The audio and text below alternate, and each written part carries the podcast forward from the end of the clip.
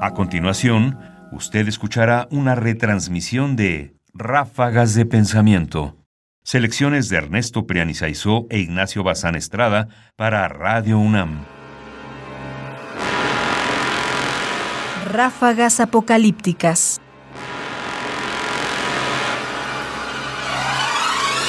I'm a friend of Sarah Connor. I was told that she's here. Could I see her, please? No, can't see her. She's making a statement. Where is she? El exterminador suplantará al depredador. I'll be back.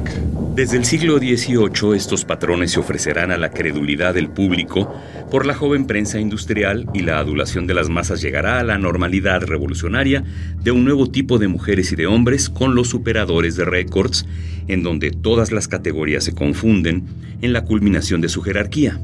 Deportistas, exploradores, militares, aventureros, ingenieros, navegadores, todos los que figurarían en los tabloides al mostrarse poseedores de capacidades extremas.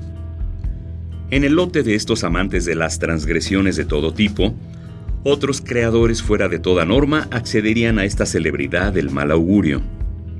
Asesinos en serie, destripadores, envenenadores, ladrones de trenes o de bancos, gángsters en busca de golpes sangrientos testigos de la producción teratológica de su época, Fritz Lang o Bertolt Brecht, nos informan de la amalgama que se estaba produciendo entre el anonimato del crimen organizado y el político, entre el científico y el terrorista. Los más media han inoculado progresivamente al mundo la enfermedad de la desmesura, el nihilismo del crimen gratuito que pasa sin mayor problema de la popularidad de los distintos hechos al populismo de las propagandas totalitarias. Del conocido todo está permitido de los antiguos anarquistas al de los regímenes totalitarios del siglo XX, beneficiándose de los métodos bien rodados de los más media, golpes de Estado informativos más que militares, periodismo de investigación convertido en policía secreta.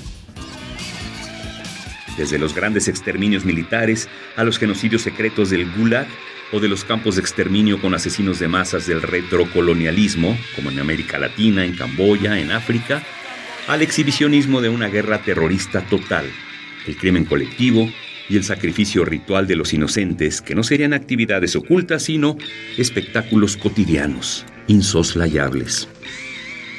Paul Virilio, lo que viene. El exterminador suplantará al depredador. 2. I'll be back.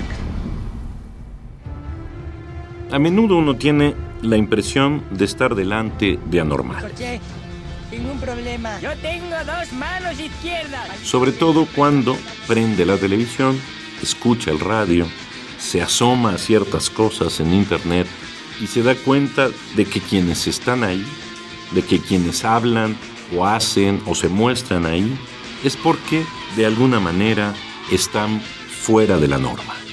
No son como uno bailan de una forma excepcional, visten de una manera inusual, se peinan, se arreglan, se operan, se transforman, saltan, corren, siempre por encima de los demás, más allá de los récords, en un punto en que lo que era, digamos, simplemente el desdoblamiento de la propia capacidad, se convierte en una desmesura.